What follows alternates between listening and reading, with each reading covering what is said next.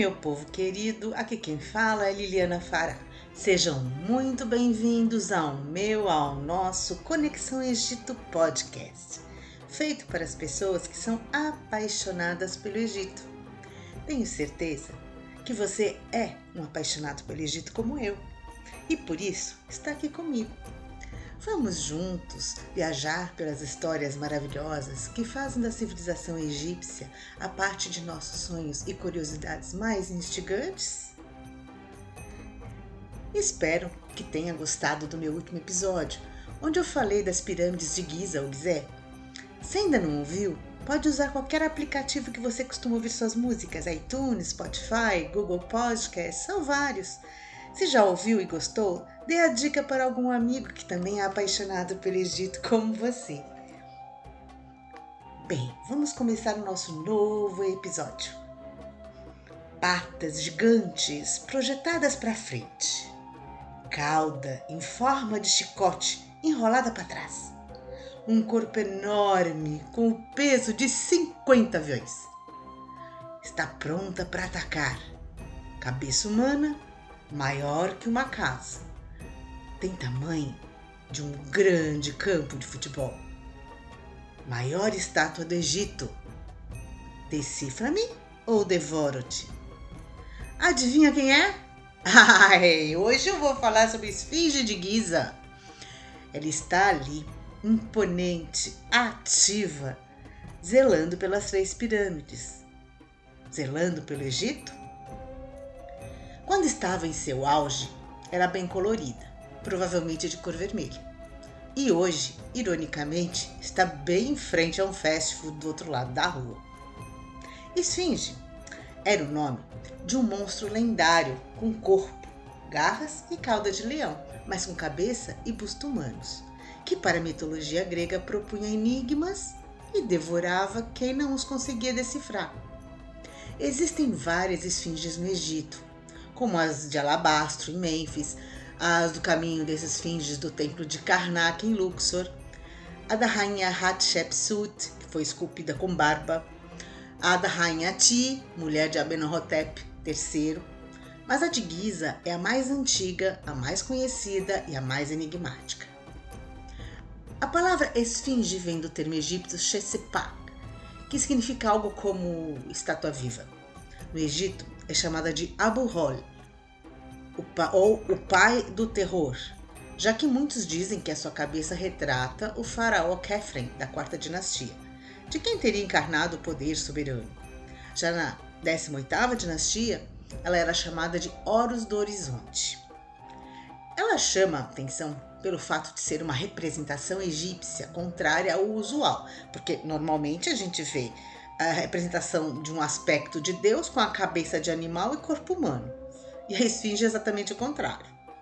São infinitas as lendas e histórias que cercam este ícone do deserto. Sobre ela, não temos nada efetivo que confirme ou refute suas histórias. Tudo que temos, tudo que foi rastreado, foram escritos e relatos feitos milhares de anos após. Não há relatos encontrados que datem da data que foi esculpida. Não há qualquer história que conte como e por que ela foi esculpida.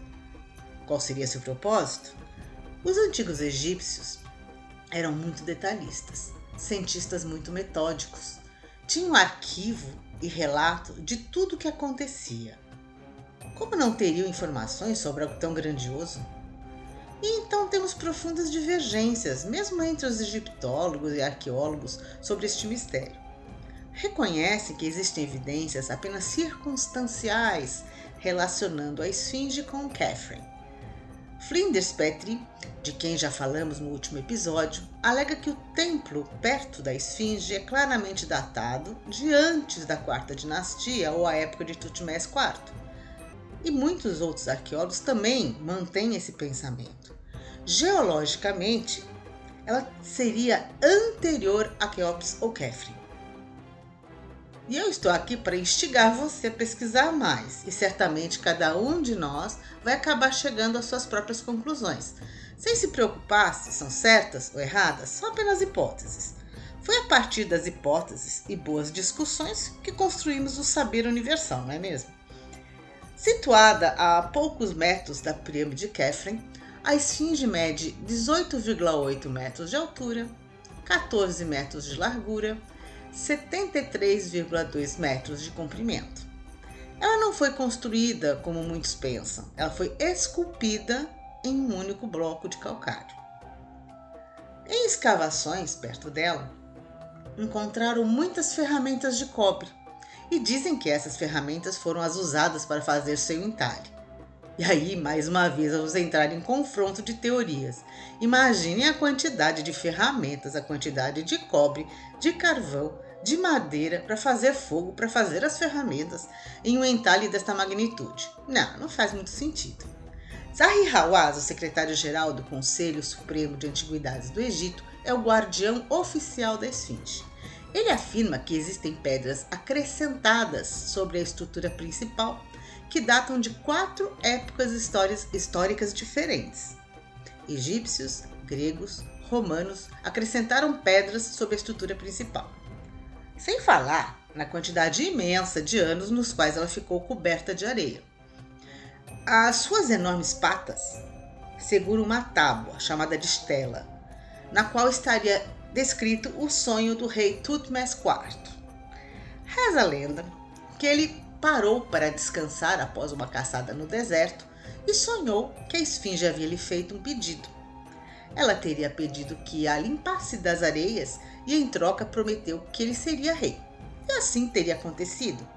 A areia foi retirada, ele foi feito rei construiu a placa ou estela com os dizeres de seu sonho.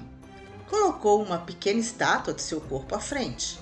Ao lado, ergueu com as pedras que sobravam um pequeno templo para sua veneração. Nesta placa, temos desenhos que confundem os arqueólogos. Vemos o faraó fazendo oferendas à esfinge e abaixo dela muitos túneis e salas aparecem. Em 1997, a existência de túneis por baixo dela já foi confirmada pela equipe do arqueólogo Dr. Shaw após suas perfurações, mas ele não disse nada além disso. Não fez qualquer comentário adicional. Como já falei anteriormente para vocês, todas as escavações seguem rígidos contratos de sigilo com o governo egípcio e os envolvidos são proibidos de revelar o que o governo não quer que seja revelado. Nunca mais ninguém teve autorização de fazer mais perfurações.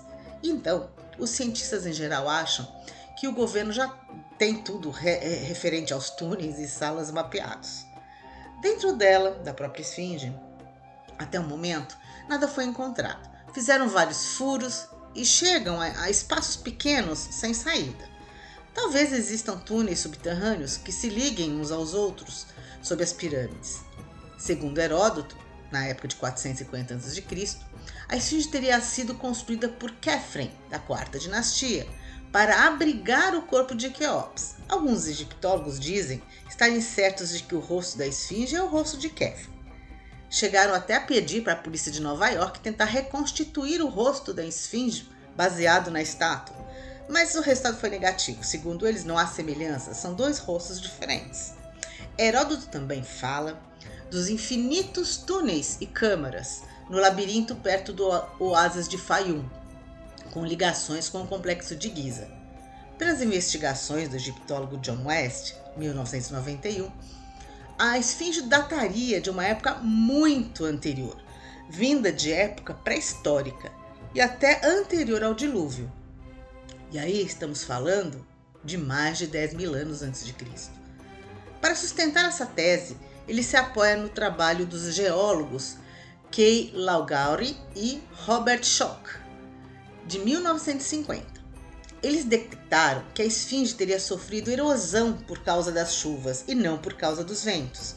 Isso faz a esfinge diferente dos outros templos ou construções vizinhas, que datam do Império Antigo, escavadas na mesma rocha de calcária do Planalto de Giza. Então, se voltarmos na história, e voltarmos à época mais antiga das chuvas no Egito, no final da última glaciação, chegaremos a 12 mil antes de Cristo. Esse período se situa, vamos ser sinceros, entre 18 mil a 10 mil antes de Cristo, muito antes desta parte da África ser um deserto. Então vejam, isto muda tudo. Isto corresponderia aos relatos do dilúvio que podemos encontrar na Índia, na China e em muitas religiões falam de um momento de dilúvio na Terra. E muda tudo mesmo, pois então a civilização egípcia é muito mais antiga, antiga do que dizem os livros de história. Então, num passado bem distante, o platô de Giza estava submerso.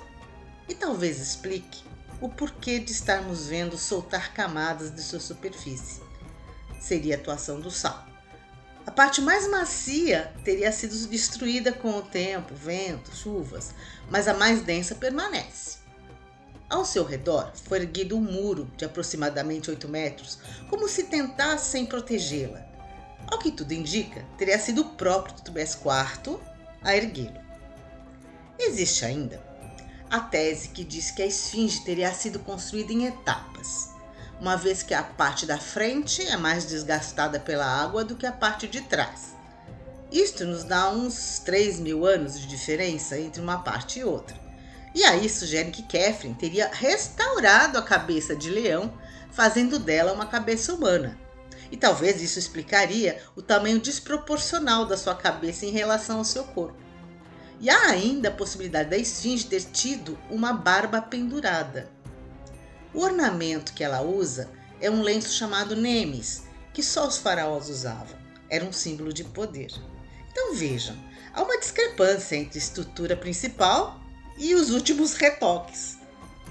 Assim como o sol se põe sob o horizonte e renasce no dia seguinte, os egípcios acreditavam que poderiam renascer. E a esfinge seria guardiã deste processo de renascimento. Ela seria reverenciada como um deus guardando a entrada para o pós-vida. Bem em frente dela, vemos 24 pilares.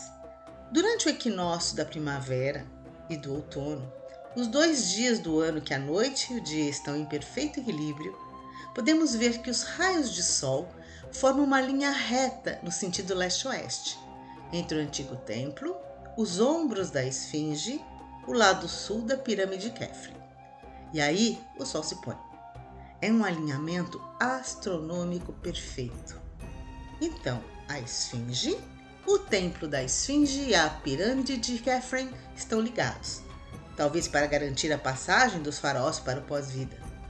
Em 1935, Edgar Cayce afirmou que os sobreviventes da Atlântida teriam chegado ao Egito em 10.500 a.C. e os seus descendentes teriam construído a Esfinge e as três pirâmides. Falou em uma sala de arquivos debaixo das patas da Esfinge. Ali estariam descritos detalhes sobre a civilização Atlante, Lemúria, verdades sobre o universo e a nossa criação. Mas se encontraram algo assim, certamente nós pobres mortais ainda não fomos informados. De qualquer forma, os dados arqueológicos referentes à idade da Esfinge mudam a concepção que temos da origem da civilização egípcia. Seria um povo com conhecimentos muito mais avançados do que podemos imaginar. Desde a sua capacidade de construção, astronomia, manipulação de pedras, etc. E se pensarmos nas eras astrológicas, podemos pensar na construção da esfinge com forma de leão exatamente na era de leão, aproximadamente 10.740 a 8.780 a.C. Seu rosto está voltado para leste, para o nascer do sol, como se olhasse para o futuro e para o passado ao mesmo tempo. Imaginem a quantidade de sóis a nascer que ela presenciou por tantos milênios. Aliás, imaginem quanta coisa ela já presenciou. Com simulações de computador, cientistas norte-americanos pesquisaram a abóboda estelar para saber para onde ela estaria olhando a 12.900 a.C., época estimada do dilúvio, e chegaram à conclusão que estariam olhando exatamente para a constelação de Leão. E também, numa simulação de computador, deduziram que em 2012, da nossa época, ela estava olhando para a constelação de Aquário. Pois, então, ela seria também importante para o homem por nos orientar quanto ao ano cósmico e também localizar a rede eletromagnética do planeta. E vamos lembrar também que as pirâmides estão completamente conectadas a Órion e Sirius. Ah, é claro que vocês notaram que a esfinge não tem nariz, não é? Bom, há quem diga que foram os canhões de Napoleão, mas isto é muito improvável, pois Napoleão tinha uma verdadeira adoração pelo Egito. Respeitou seu povo, suas crenças, ajudou a desenterrar a própria esfinge, que foi encontrada com a areia quase pelo pescoço. Mantinha cientistas e exploradores a fazer relatos sobre tudo que encontrava. E ainda, segundo a pintura do artista Frederick Lewis, feita em 1755, a esfinge já aparece de nariz quebrado. Então, vamos tirar Napoleão dessa história. Uma outra teoria bem interessante relembra a mitologia referente à morte. Os egípcios eram muito ligados às forças espirituais. E assim que um líder ou um faraó iniciado morria, acreditava-se que a estátua réplica do seu corpo em vida era onde a sua alma ficaria. Os antigos saqueadores e ladrões de tumbas sabiam disso. Quando eles chegavam a uma nova tumba, a primeira coisa que faziam era quebrar o nariz de qualquer estátua que representasse o morto.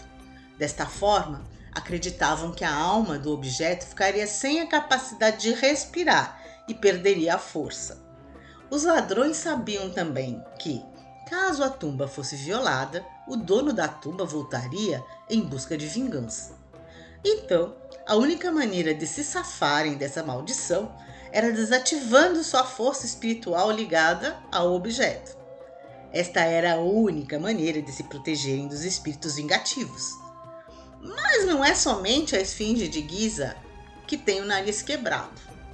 Outra teoria diz que nos séculos 16 e 17, turcos otomanos tinham o costume de arrancar o nariz dos ladrões. Era uma forma de punição e também facilitasse reconhecimento. A partir disso, egípcios e mesmo outros povos invasores passaram a arrancar o nariz das estátuas para, de uma forma simbólica, tirar a honra daquele líder. Ah, são muitas teorias para falar de seu nariz.